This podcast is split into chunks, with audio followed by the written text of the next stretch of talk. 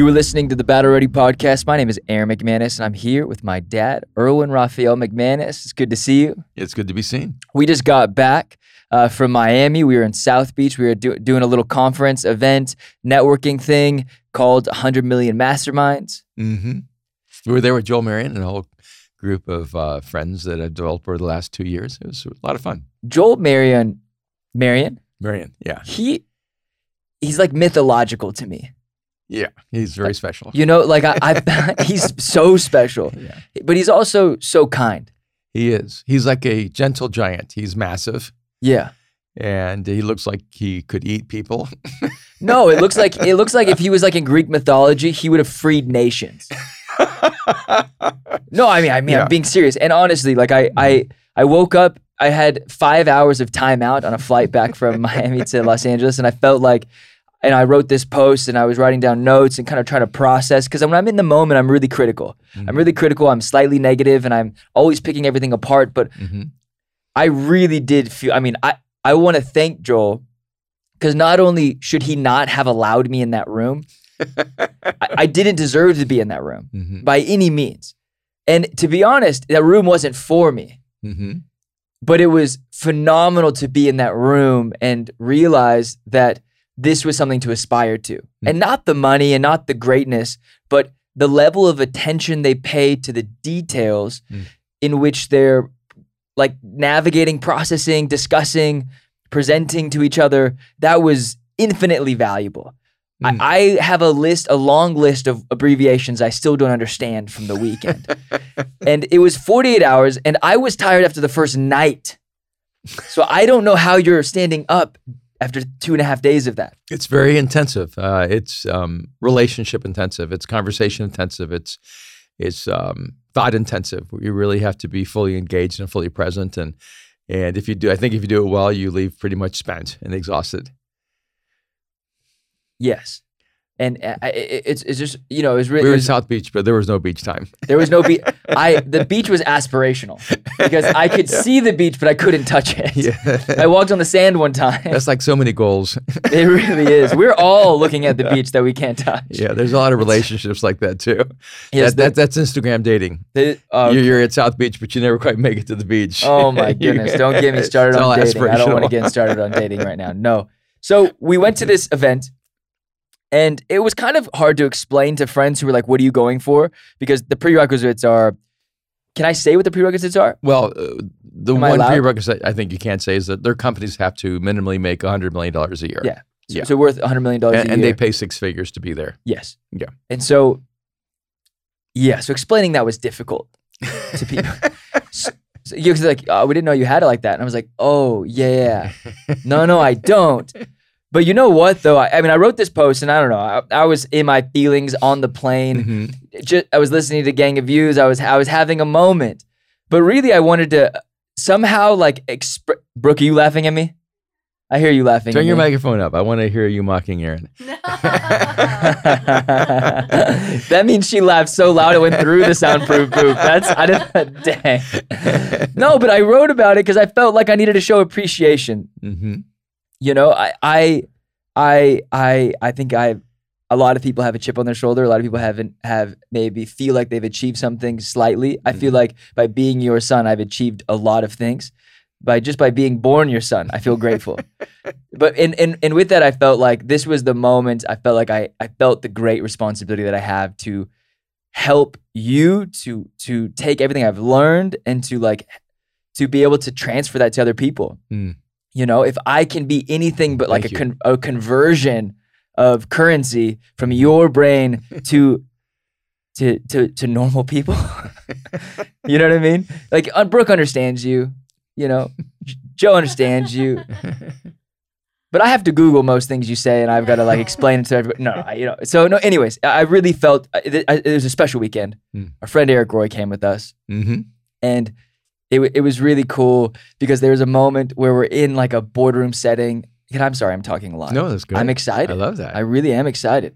And there's maybe I think in our room there was ten people, Mm. and there was like three coaches, four coaches, and then there was like six people who were all equally Tremendous investment in people. Yeah. tremendous inve- investment. And they just sit, they round table, they break Mhm. down each other's ideas, and so th- that's the moment where you just go, "Hey, look, here's where I'm at." Yeah, I just loved even in the room I was in, um, people who were grappling with, you know, small companies going, um, my ceiling is 41 million a year personally, or my ceiling is 25 million.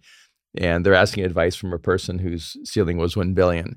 Right. And the person who made a billion dollars from a company started from scratch and his and his wife, both of them, were there just pouring freely into these millionaires how to optimize their uh, opportunity, how to think more clearly as leaders, as executives. And I'm sitting there He going, said something really savage to that woman, and she was great. I Yeah. met her later. She was incredibly it's amazing though. is that- successful and intelligent. yeah, those the, the the successful people they get savage.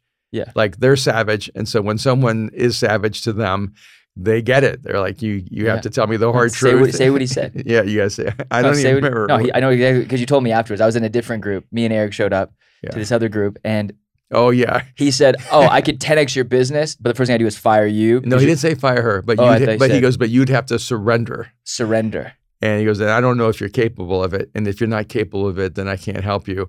And I mean, if there's not an infinite amount of things you can learn from the idea of like surrendering uh, the control or maybe the power or authority in certain situations just Mm-hmm. to let, you know, maybe God do what he's going to do in your company or just, l- you know, maybe you're the dam yeah, walking the, thing water. these are incredibly talented people who end up becoming the the log jam for their further impact because they can't let go because they're so good at what they do. Yeah. You know, I mean, Yeah, if, yeah. if all by yourself you can grow a company to 50 million, that's pretty impressive.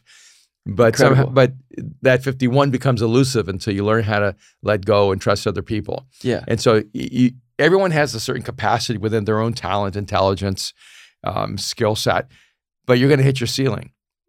And that ceiling then requires a, a level of surrender that you probably have never had to practice before because you were always the man So, or the woman. and you know what? Like, I was there and I felt really intimidated. And we walked out and someone handed me a cigar. And I was like, Dad, I don't want to smoke this cigar. And you're like, you don't have to smoke the cigar. And I just felt awkward that I had this cigar in my hand. And I was like, I'm not, I don't, I don't smoke. But it's because the guy was literally there Literally rolling. handing he was yes. rolling them They right were in front like, of like you. yeah, rolling them, get handed to people. And I was like, Dad, like it was like I was so intimidated.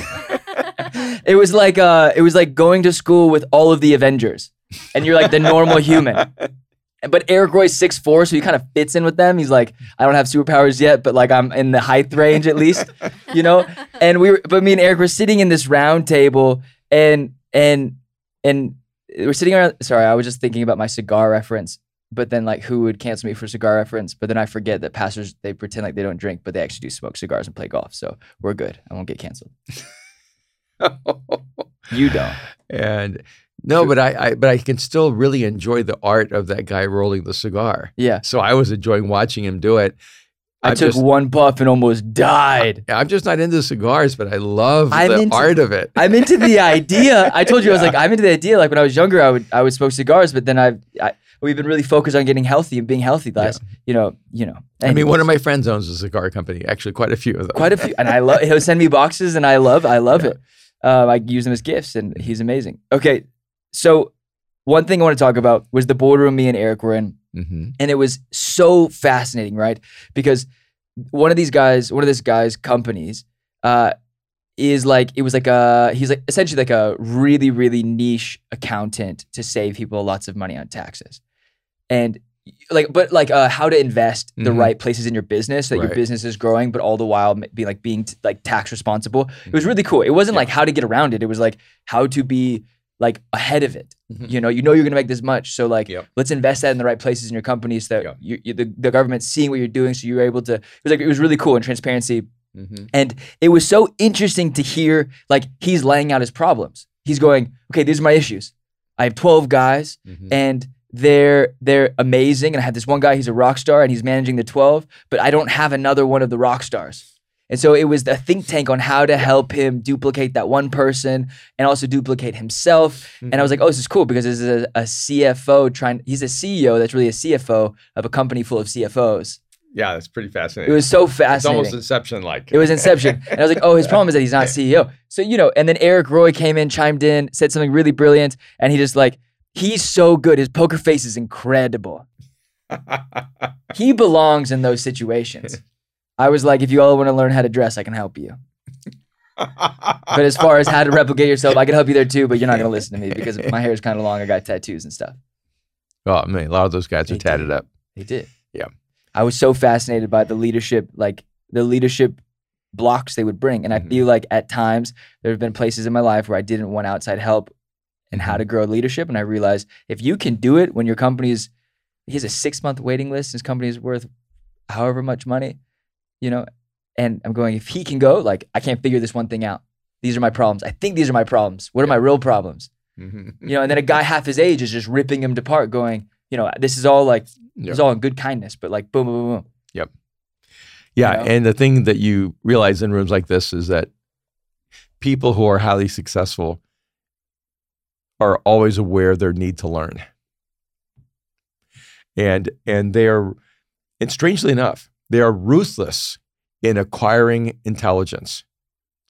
They are ruthless in acquiring genius. They're ruthless in acquiring expertise from someone else and just absorbing it and then making it a part of who they are as fast as possible. It's crazy. Bobby Castro, Mhm. ninth grade education. Yeah. He gives a talk.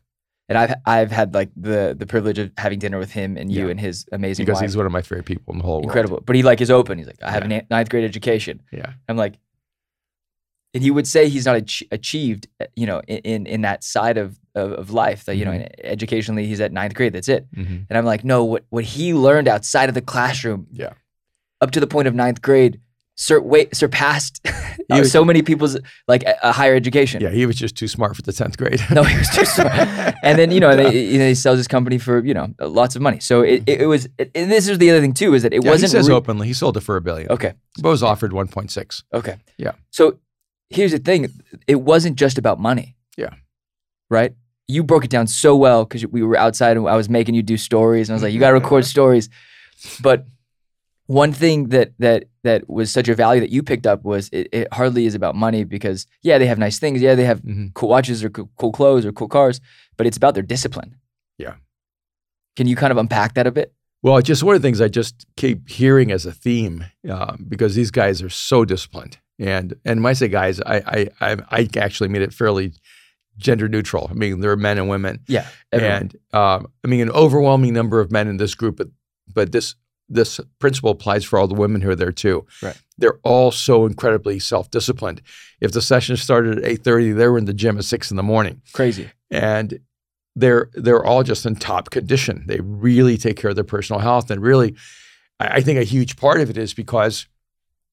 Um, you have to, in some sense, like believe in your capacity to achieve impossible things and and I, and I think that there's all these external symbols of success, whether it's watches or or purses or clothes or cars or planes or houses, and uh, and in a sense, it's almost like those are the Christmas tree ornament, or, ornaments, but the tree can be dead and look great. But when you look in the mirror and you're in you're in optimal health, Right. you're you know it's just you know in great shape. You got you know whatever a washboard stomach, or you're you know you have you know no more than you know 18 19 percent body fat, or you know whatever it may be. Yeah. You're looking in the mirror and you realize that you're taking discipline over your life. Right. And I actually think that that's one of the factors I see over and over and over and over again is that these are people that make choices that match their confessions. Hmm. You know, because there's there is kind of like a, an interesting culture of like, you know, making confessions. You know, confessing confessing you're going to be rich or confessing you're going to be successful. Right. Manifesting. Or, you hate yeah, that man. I hate that word, but you know, I like ju- manifesting. Okay, you, you know, but it's like this whole idea. It, it- it's funny because th- this is in the this is in the business world, but the Pentecostal world has the exact same language. Right, right. and, uh, Yeah. and uh, so it's kind of funny uh, that they they both use the same kind of ideology. But the difference is that they're not just confessing, and it's like so. If you only watch like the Instagram reels, you think it was all about confessing, but it's not. Um, You mean manifesting? Confessing is not the term you're you're. well, looking their for. their their their confessions are, proclaiming. are, are about manifest. They're trying to manifest their future. they're proclaiming. yeah, They, not confessing. It, no, it, it, yeah, you're con, you're confessing that your company is going to make it. You're, still trying to yeah. make fetch a word, and I'm not going to let you make fetch I a think word. it's the right It is word. not confession. It is pro- pro- proclamation. it's a declaration. It's a manifestation. anyway, but but on the other side of whatever that word is, is discipline. right. Behind their words, there's action. And when you get to know these people, you realize these aren't just people who are talking big talk. These are people who are making big choices that bring them tremendous personal discipline. And there's incredible sacrifice. And the sacrifice translates in their physical health, but they're also making those sacrifices when it comes to their business choices. And um, and that to me is really interesting. And it's also commendable. And at the same time, I think there's also that great tension they have to work through on how do I do this in a healthy way so I can be a, a great wife or a great husband, be a, a great father. And a lot of them talk about how while they were building their businesses, they were they were neg- neglecting their families, and they had to really come to grips with the fact that you know uh, uh, they wanted to be their their son's father, not just their their son's uh, beneficiary. You know, and uh, they don't want to just provide money for their kids; they want to provide love and relationship too. It, it was in, it was interesting. I was in that that boardroom setting, and I don't know. It, it wasn't so much boardroom; it was like Yeah. war room setting. And one of the guys, so it was the guy sitting next to to the CFO, Mhm. CEO guy, and he goes, "I hire his company to save me an f ton of money," and he and you know, and they're being brutal, and I'm sitting on the wall like, you know, is this is crazy, fly on the Mhm. wall status, and he goes, you know, and this is why because it, if I and they they talk about family, and it Yeah. all came down to like, he goes, Yeah. but also how do you be a good father? Because he goes, I know I could be way richer. He uses Mhm. he used a bunch of bad language. Yeah. I could be way richer, but I like my family and I want to be around them and I want to be a dad. I think you know, they all realized at a certain point that they thought money was the most important commodity, but time is actually the most important commodity. interesting. And and so now they're trying to figure out how do we shift to where our our our value is time that we get to do every day the things we care about the most. Right. And, and frankly, if you get to do every day what you care about the most, what you love the most, you are infinitely rich. It doesn't matter what your bottom line is. Right. And and you know, and for some of them, I think what they loved is the hustle. They just love getting up in the morning and just yeah. you know uh, make a little more, or do a little better, or make Yeah. it something bigger. And so Yeah. I, th- I think the hustle is what is addictive to some of them. Mhm. But there there does come a certain point, when, and with most of them, where they move to a level of maturity where they're going, uh, no, no, no, my my marriage is more important, or Right. my family is more important, Right. and uh, the hustle has to um, be secondary, has to submit to the highest value in my life for relationships Yeah. and and so it's just it's just a, good reminder that um, you don't want to spend your life making something that destroys what you care about most. It's you know the thing I took away from it was you know I don't have a family other than my Mhm. my family, my parents and my sister and niece and Jake, um, but the the thing I took away from it was that you're really building two businesses. You know, Mm. you're building you're building your family life and you're building a business, and you know if one succeeds without the other, you still have you still have failed. Yeah. You know, and so you know, but it, it didn't focus too much on the failure. That you know, they're trying to be optimistic. They're trying to be Mhm. forward thinking, forward looking. Um, but a lot of it showed the importance, especially from the older guys, going like, "This is so important, right? Like Yeah.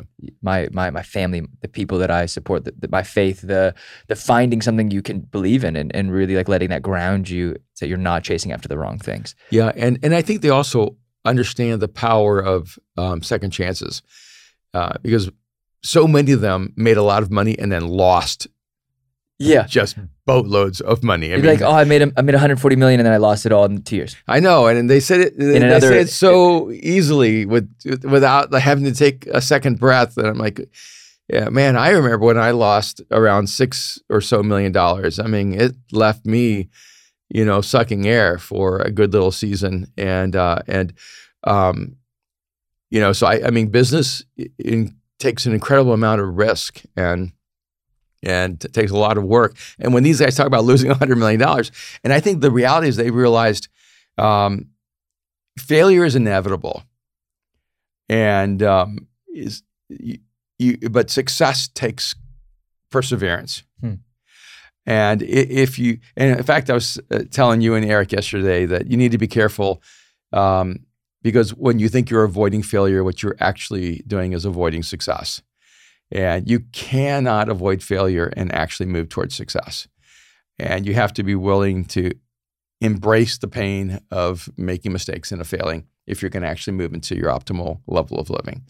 It- you said that you said that flippantly, which was so frustrating. And you know, and we were talking right, like you know, in those situations you're comparing yourself, and I think every single person in that room is comparing themselves because they're going, okay, how do I copy and paste his cultural values, his ideals, the Yeah. things that made him successful, and then bring them into my company, and then get rid of my weaknesses and help you know fill in strength with weakness or weakness with strength. Sorry, and you know, we were talking about the business, the coaching business, and we're like, mm-hmm. this person is making 50, 40, 50, 60 million a year coaching people. And I met one of the coaches, and the coach said to me, it's about helping, it's about, it's about uh, convincing them you're an expert. And I and Eric was talking to this this amazing woman. She was very cool. In line, and I was kind of, you know, I'm not this. Every time I just push Eric, I'm like, you go, and I'll come with you, and I'll listen.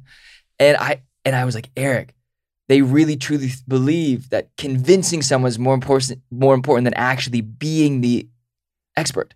Mhm. Convincing them you're an expert is more important than being an expert. That that should not be the case. But I think so many of us are more worried about convincing other people we're the expert versus just going like, "Hey, I'm not the expert. This is my journey to trying to become an expert. Yeah. Do you Oh. want to help me and I'll help you?" I think I, I, I think it'd be fair to say I live on the other side of, the, of that spectrum. Right. I'm, uh, I've spent my life developing genuine expertise, and I still don't feel like an expert. And one of the things I've just thought was so funny was just, or ironic uh, along the way, is watching other people create courses and seminars and masterminds that I've invested in, that I've developed, that I've built into, and I know they're not experts, Hmm. but they just basically call themselves. And I guess you just one day appoint yourself. I am the world's leading foremost expert on leadership, or Right. or, or whatever it may be, and then you just convince yourself. And I think the men- mentality is, if you can convince them, then you are. So here's the Yeah. here's the deal. Here I'm convinced of a few things Okay. because I know you're an expert in communication. I know you're an expert in communication. Mm-hmm. I know it. I know it. You know why? because I was a kid. They made me go to a lot of church, and it, a lot of it was boring. God didn't do it. The Bible didn't do it. The person talking did it. You want it, you want the best melatonin in, in, in, in the world? Go listen to a boring speaker. Not just in church, but at a TED talk, at any conference. Yeah. Everyone has them. And oftentimes, this is what I've learned though, right? Is that you are an expert of communication. You're an Thank you. expert in a lot of things, Mm-hmm. right? Because I would use the jack of all trades phenomenon as as I would say that that's you. You are a jack of all trades and, and a master of a lot of them. But it took you years, decades to become a master of a few of them. I've been doing it for a long time. But one of my favorite things is the way you communicate. Thank you. The way I introduce my dad is he's the greatest communicator of all time. Hmm. And I truly believe it. You're the greatest communicator of all time. You are. I believe it. You're not the first communicator of all time, but I do believe you're, you're the greatest. I'm an MJ. No, but seriously. So, so the last two years, which, you know, it was crazy being in Miami. I wish we had mm-hmm. moved to Miami two years ago. We would have been free for two years. We've been in LA in a prison the last two years. Now I've just, you want to know? I've just taken off my mask. what? The coffee shop I go to just I let me take my mask off like last and they're week. still nervous. they're still nervous. I'm Yeah. like, I cough, the whole room turns. Mm-hmm. You're a master of communication.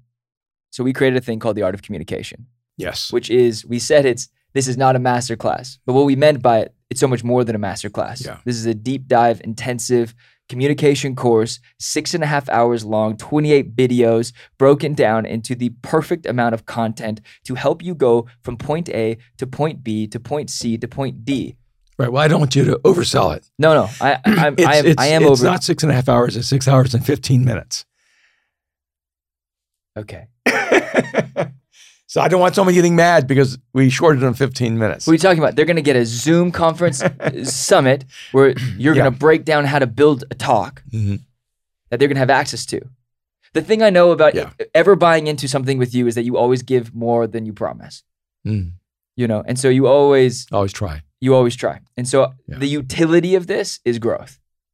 You will grow if you watch this and if you break this in and you let you let this seep into your soul, into your mind, into you know your framework of communication. So if you're trying to communicate in relationship, you're trying to communicate in school, as a professor, as an artist, as a chef, as a business leader or a business person who's being led and wants to lead, entrepreneur, uh, and a- dare I say actor, my least favorite breed of them all.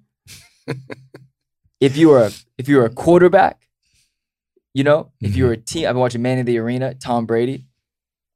He's an amazing communicator, Mhm. but imagine how many championships he would have won if he had taken this course. But but we had this idea. So okay, so I, that's that's my hard sell. So go sign up for the Art of Communication, art of theartofcommunication.org. The link is going to be in the bio for Battle Ready. It's going to be in the bio of my dad's Instagram. It's probably going to be in the bio of my Instagram. Go sign up. We're going to talk about the details next. I want to talk get into your into your brain about why we did it, why we did it this way, and why this is so important to you. okay. Yeah. All right. Let's do it. Okay. We're going. Why are we giggling? Why, why do you guys keep turning off that mic? Why are you giggling? because you we can't hear you, Brooke. Because you had me rewrite the website to not promise anything, and you're promising everything. You're promising Super Bowls. I did not promise a Super Bowl. I said, what if? Imagine what could happen if you invest in yourself. We're just all crying. I'm here. sorry. You know what's what's interesting though is that the best in the world always have a coach, and what's to me even more interesting is that the best in the world always hire a coach outside of their coach because they don't leave greatness to chance. They invest in themselves. So Tom Brady not only had Belichick as a coach, but he had a private trainer, a private nutritionist. He had people that he hired to ensure that he would execute at his optimal level. And you find this to be true in every arena where there's an expression of greatness. You do not become great when you're not willing to pay the price to move through what I would consider like the thin line that's required to move from being exceptional to being extraordinary to being great. Because moving from bad to average is fairly easy. But moving from average to good is harder. Yeah. But moving from good to exceptional is incredibly difficult. And moving from exceptional to great, that's when you have to actually move into the micro details of how to improve your own gifts, your skills, your capacity. And when yeah, I guess the first question you asked me when I was putting out the art of communication, when we we're putting this together, is it's expensive. And and I actually don't think it's expensive, but I know people will perceive it to be expensive. Right. Uh, because when I look at what the cost is in comparison to what it costs me, I feel like I'm giving it away for free, to be honest with you. Right. Because Yeah. it costs me so much more. And it costs our team that's worked so hard an incredible amount of time, energy, and resources. And so when someone says, you know, I can't afford it, it creates in me almost this this frustration, especially with I'm just going to talk to pastors for a minute. You know, especially with pastors, especially with people in the Christian world. Because when you say you can't afford it, what you're actually saying is not that this material is too expensive. What you're actually saying is you're not worth the investment. And I I have found a way all my life, even when my ceiling income was sixteen thousand dollars a year, and the year before that I think it was twelve thousand dollars a year. Even then, I found a way to access and get to the resources that I needed. And I didn't care if I had to save my pennies. I found a way to get what I needed to grow. And You bought a yes, I did. VHS tape that is sitting in my living room right now because we actually have to get it converted and I found it. Yes. You spent a thousand dollars on it I in did. the 80s. Yeah. It- no, it was actually probably 90, 1990 Okay, or so. a thousand dollars in the nineties. That's right. And and I was still making less than fifteen thousand dollars a year total One, income. how did you pay for it? And two, why did you do it? I bought it because I knew that this resource had the capacity to change the way I could actually even explain why we needed to move into a different world. Like I was trying to explain to people mindsets and paradigms and worldviews. I was trying to change people's minds. And suddenly I found this person who was unwrapping the whole concept of paradigms in a way that gave me the ability to begin to communicate it more effectively. Hmm. It also gave me a reference. I could say, hey, there's this guy named Joel Barker, and he's done this research on the business of paradigms. And um, and one of the things that I know, and this is the whole point of it is, it wasn't the only video I bought. I mean, I remember spending hundreds and hundreds of dollars on um, on a 40 minute video by Margaret Wheatley and on leadership in the new science. This is like 40 years ago. Because whenever I found a resource that I felt was unique and and it was giving me access to a new way of seeing, a new way of thinking, a new way uh, of expressing myself, I I never thought it was too expensive. I always felt like I was worth that investment because I was going to change and I was going to grow and I was going to be a part of creating the future. So sign up, theartofcommunication.org. Sign up for the wait list. This drops on Wednesday.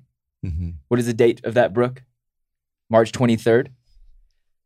And this is the thing, right? So we're we're offering it at a specific price. Mm-hmm. And on Monday of next week, it's going to go up $1,000 because we care about it that much.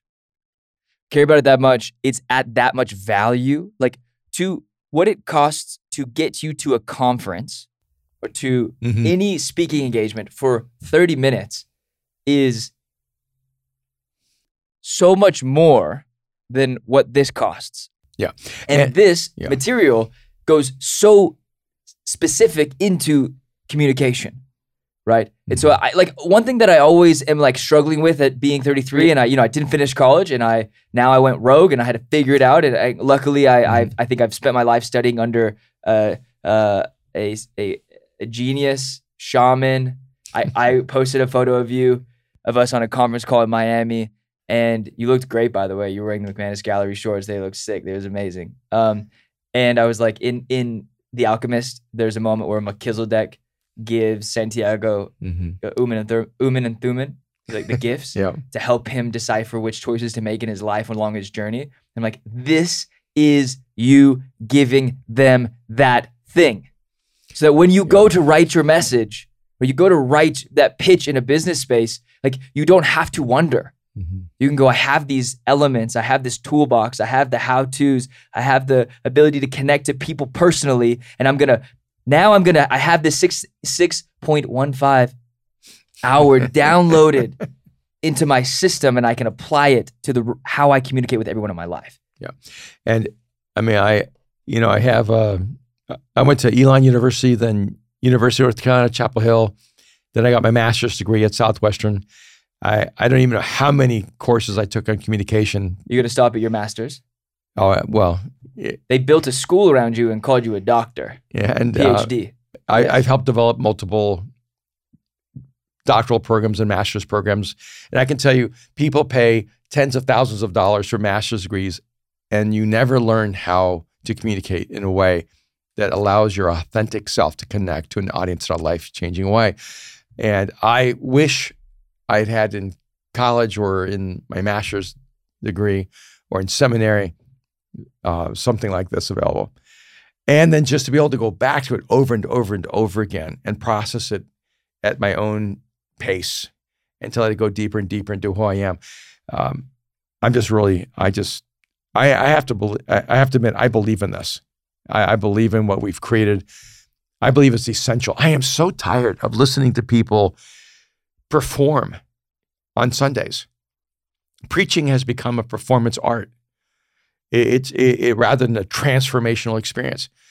I mean, it- you you don't have to be that intuitive to listen to preachers and go, this does not feel authentic to who this person is. They're preaching cliches. They're they're it's superficial. It's it's it, you know it um, it's not coming from the essence of who they are. And, it, and to me, if you're a pastor, the message of Jesus and the truth of the scriptures are too important for us to see preaching as a presentation or as a performance. And preaching needs to come from the essence of who we are. And, and, and that's a huge part of why I put this together.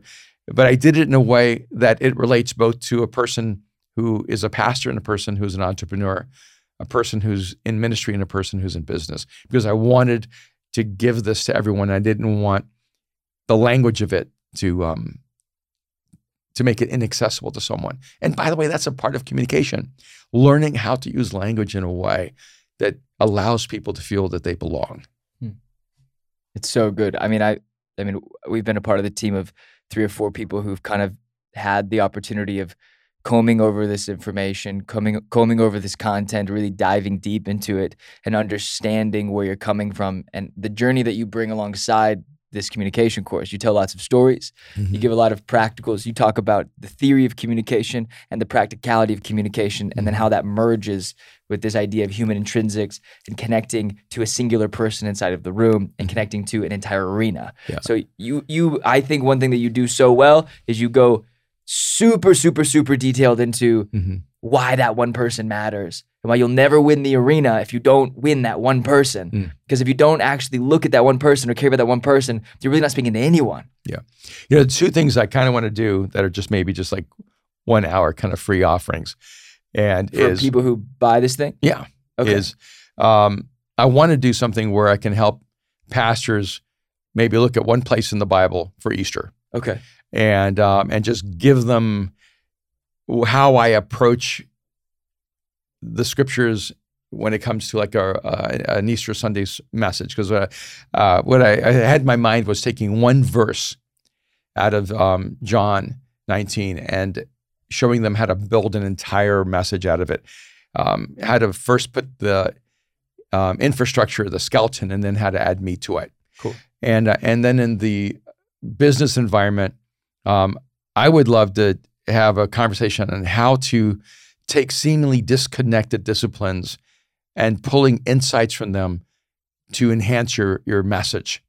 Um, like this past weekend when we were in Miami and I was there on uh, at the at the hundred million mastermind and I was asked to speak on Sunday. And so I know the people that I'm talking to um, at that particular moment. They're they're in a whole different space. They're business people. Some of them believe in God. Some of them do not. Hmm. And and I and the closing speaker that afternoon was an expert on NFTs. And I and um, and so some of the people in the room were kind of in that world. Uh, the, last year uh, they had someone who came and talked to us about cryptocurrency, and everyone there pretty made pretty much made investments in cryptocurrency. And so one of the things I talked to him about was I said, look, if you're having a hard time believing in God, I, I've had a hard time understanding Bitcoin and cryptocurrency and NFTs. And so it, it, if you're having a hard time understanding God, maybe it's the same kind of journey I'm on trying to understand crypto and NFTs because they don't seem to be real because they're non-tangible because they're non-fungible tokens because cryptocurrency is a currency that exists in an invisible world and I can't touch it and hold it. And what we need to realize is that that NFTs and cryptocurrency are actually an economic bridge to understanding the reality of God. Because what, what's happening in the human experience is that we are taking fungible tokens, we're taking things we can touch, art and material, and we're taking physical currency, dollars and quarters and pennies and dimes. And now we're moving into a new reality where those tangible, touchable, material realities are now existing in an invisible reality, which is called cryptocurrency and NFTs. And if you can believe that there is art that is non fungible, if you can believe there is currency that exists in the visible world of crypto, then how can you not believe there's a God? Because this is the economic bridge to understanding the existence of God. But here's the difference We are moving from fungible to non fungible realities. Hmm. God moved from non fungible to fungible realities. See, everything that existed before God created was non fungible. And then God created the material universe and everything became a fungible token. Hmm. And so, if we can actually move from a fungible reality to a non fungible reality, why would we not believe that God can move from a non fungible reality to a fungible reality? I actually think the emergence of the world of cryptocurrency and NFTs opens up the human experience to the reality of God and his existence and his presence everywhere in life. Okay, so if if if if they go right now and sign up for the wait list and they go and buy this thing on Wednesday when this thing releases, Mm-hmm. Will you break down kind of how you saw this and, con- and connected this and you built this idea? Because I watched you do it in real real time and I was watching, like I was kind of sitting. It was like a, at a big breakfast room Mm-hmm.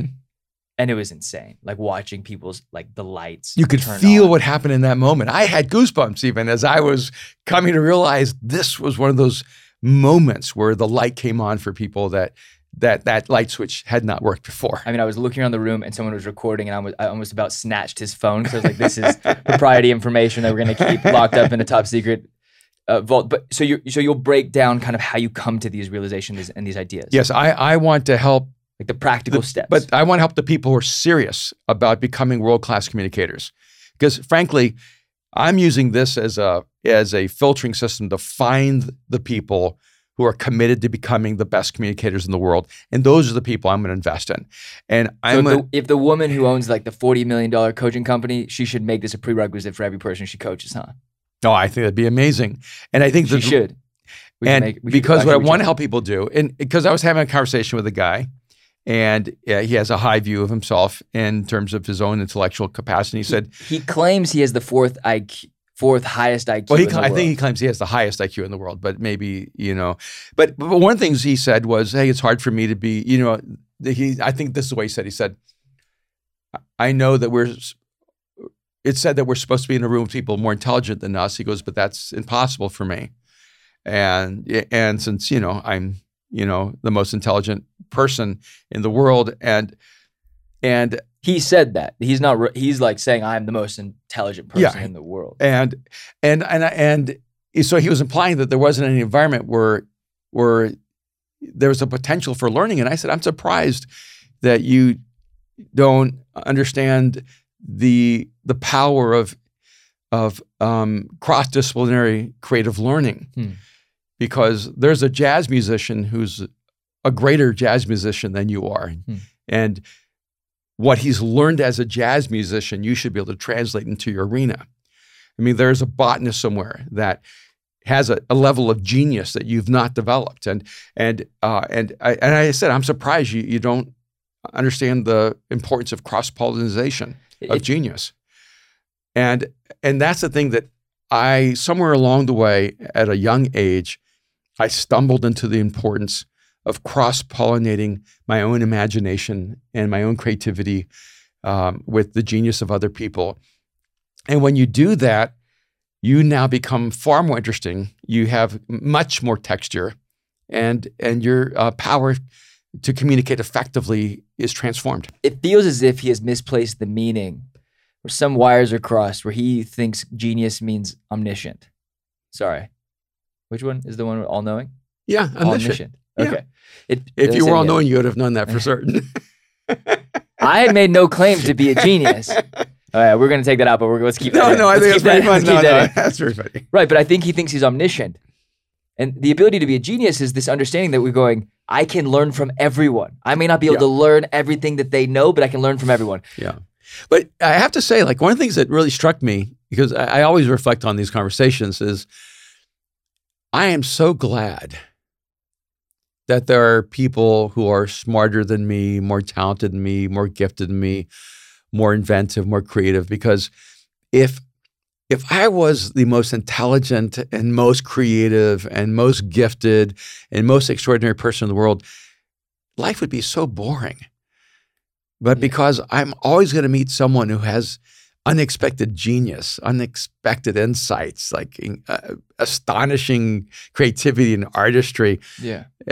makes life more magical for me because Right. every every room I go into, there's something to learn, there's something to experience, there's some, something to enjoy. So maybe I'm just going to celebrate the fact that I'm so far away from perfection. I I can learn in every room.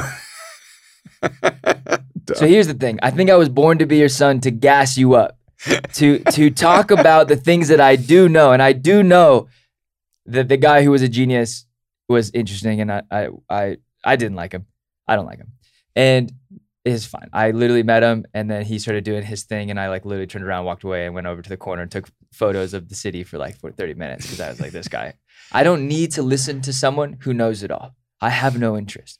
I want to learn from someone who is still on the journey of learning, even though they feel, even though you know they know more than than you do. Mhm. You know, and that's why it's so fascinating to sit under you because you are always in this constant state of understanding, of learning, of seeking and exploring. And I don't think you'll ever stop, Mhm. right? Yeah. And I, you're the kind of person that, like, on your deathbed, will be telling us, like, this is what it's like. I'm going there. this is what it's like. Relay the information. Like you're you're that person.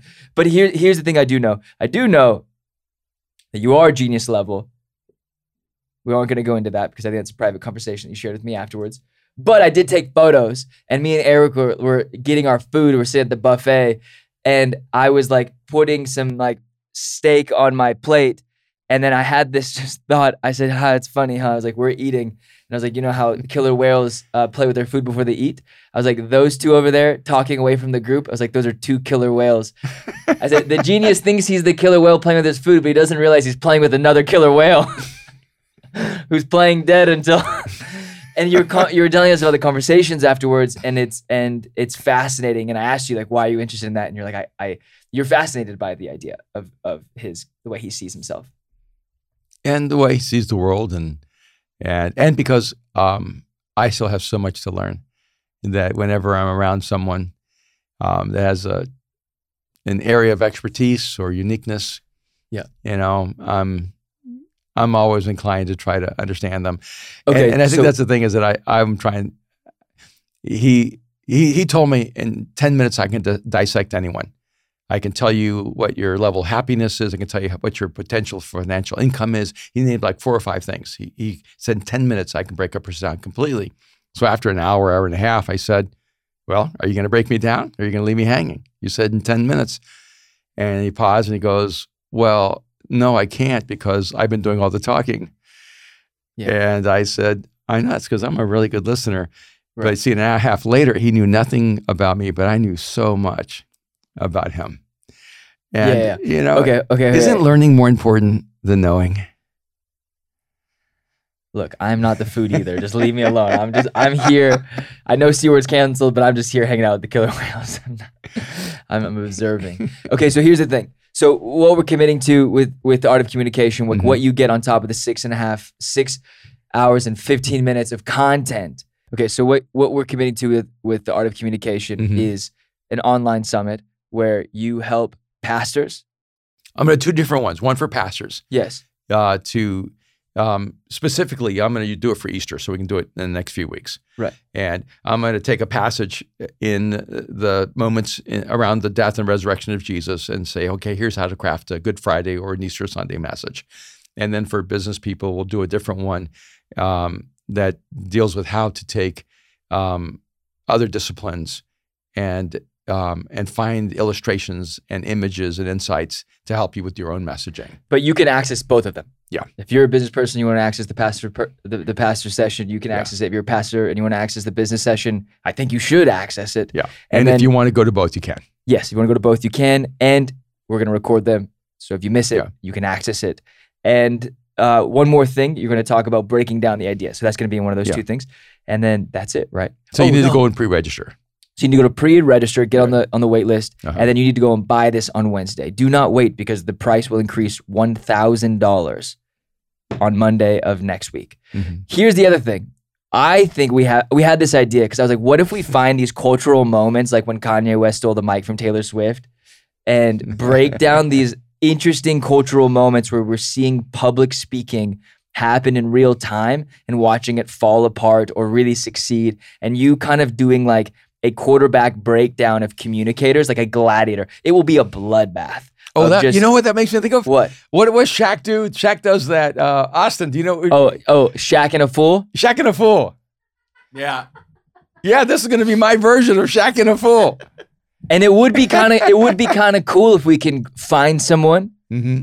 who you can with their permission break down a really bad moment on and like go like okay let me give you practical tools and like go this is what you this you walked on the stage wrong Th- i remember one of the first things you ever said to me is how you go up on that stage will determine how they see you Yeah. go up with energy they'll Yeah. see you with energy go up with life they'll absorb life Yeah. you know and, and like all of those little things you've taught me as a, as a as a as a little baby Yep. as a person developing in their ability to communicate I'm I'm gonna be there, and I want you to just pour that out. Do you think you could do it?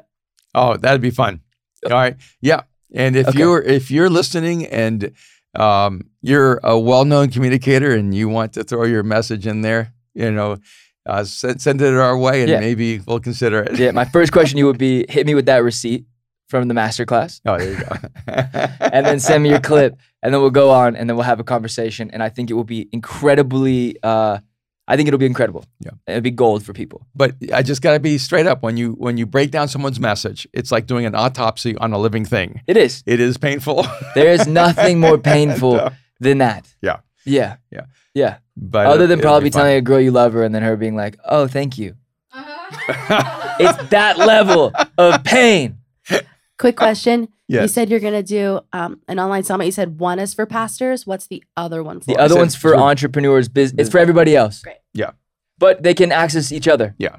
Yeah. I just think we want to be really honoring to to the community that follows and us. and if and if you're listening and you're a part of a church, let your pastor know. And So, he can and join us. if you're a pastor, if you're an elder at a church, you should find a way to put this into your budget to bless your pastor with. Yeah, absolutely. One hundred percent.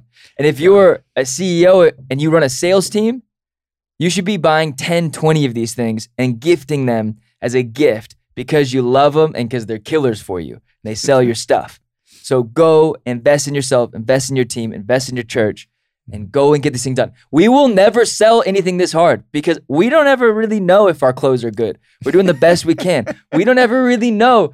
But like I know two things. You write amazing books and you're the most phenomenal communicator I've ever heard. So theartofcommunication.org. That's it. All right. I think we're done for the day. Thank you for listening to the Battle Ready podcast. I just want to give a shout out to Vincent Del Monte because we met him. He's from Toronto Yeah. and he was a really amazing business guy at this 100 million mastermind. Mm-hmm. He came up, he's like, I listened to Battle Ready. I ended up knowing a friend of his friend. He was a business partner of a buddy of mine I just made. Uh, and so, you know, I just want to shout him out. He was amazing. His presence was incredible. It was good to get feedback from him. And I hope I can be a better student to your teaching. That's incredible. All right. Love you, Dad. All right. Love you too. Okay. Rate and review this podcast. Check it out YouTube, Spotify, Apple Music, all the Google things. Get this podcast. Check it out. Send it. I want this thing to go. Let the numbies pop. Get this out to your, your, your teams, your families, your friends. Take a risk on us. Uh, this is a great episode, I believe, and we're so grateful for every person who tunes in every single week. You often hit me up and ask, How can I support the podcast? You know how you can support the podcast? I don't want you to give us money. I want you to buy this course and give yourself experience, life change, and growth through this communication course. All right, Mm. we're ending this thing now. Bye.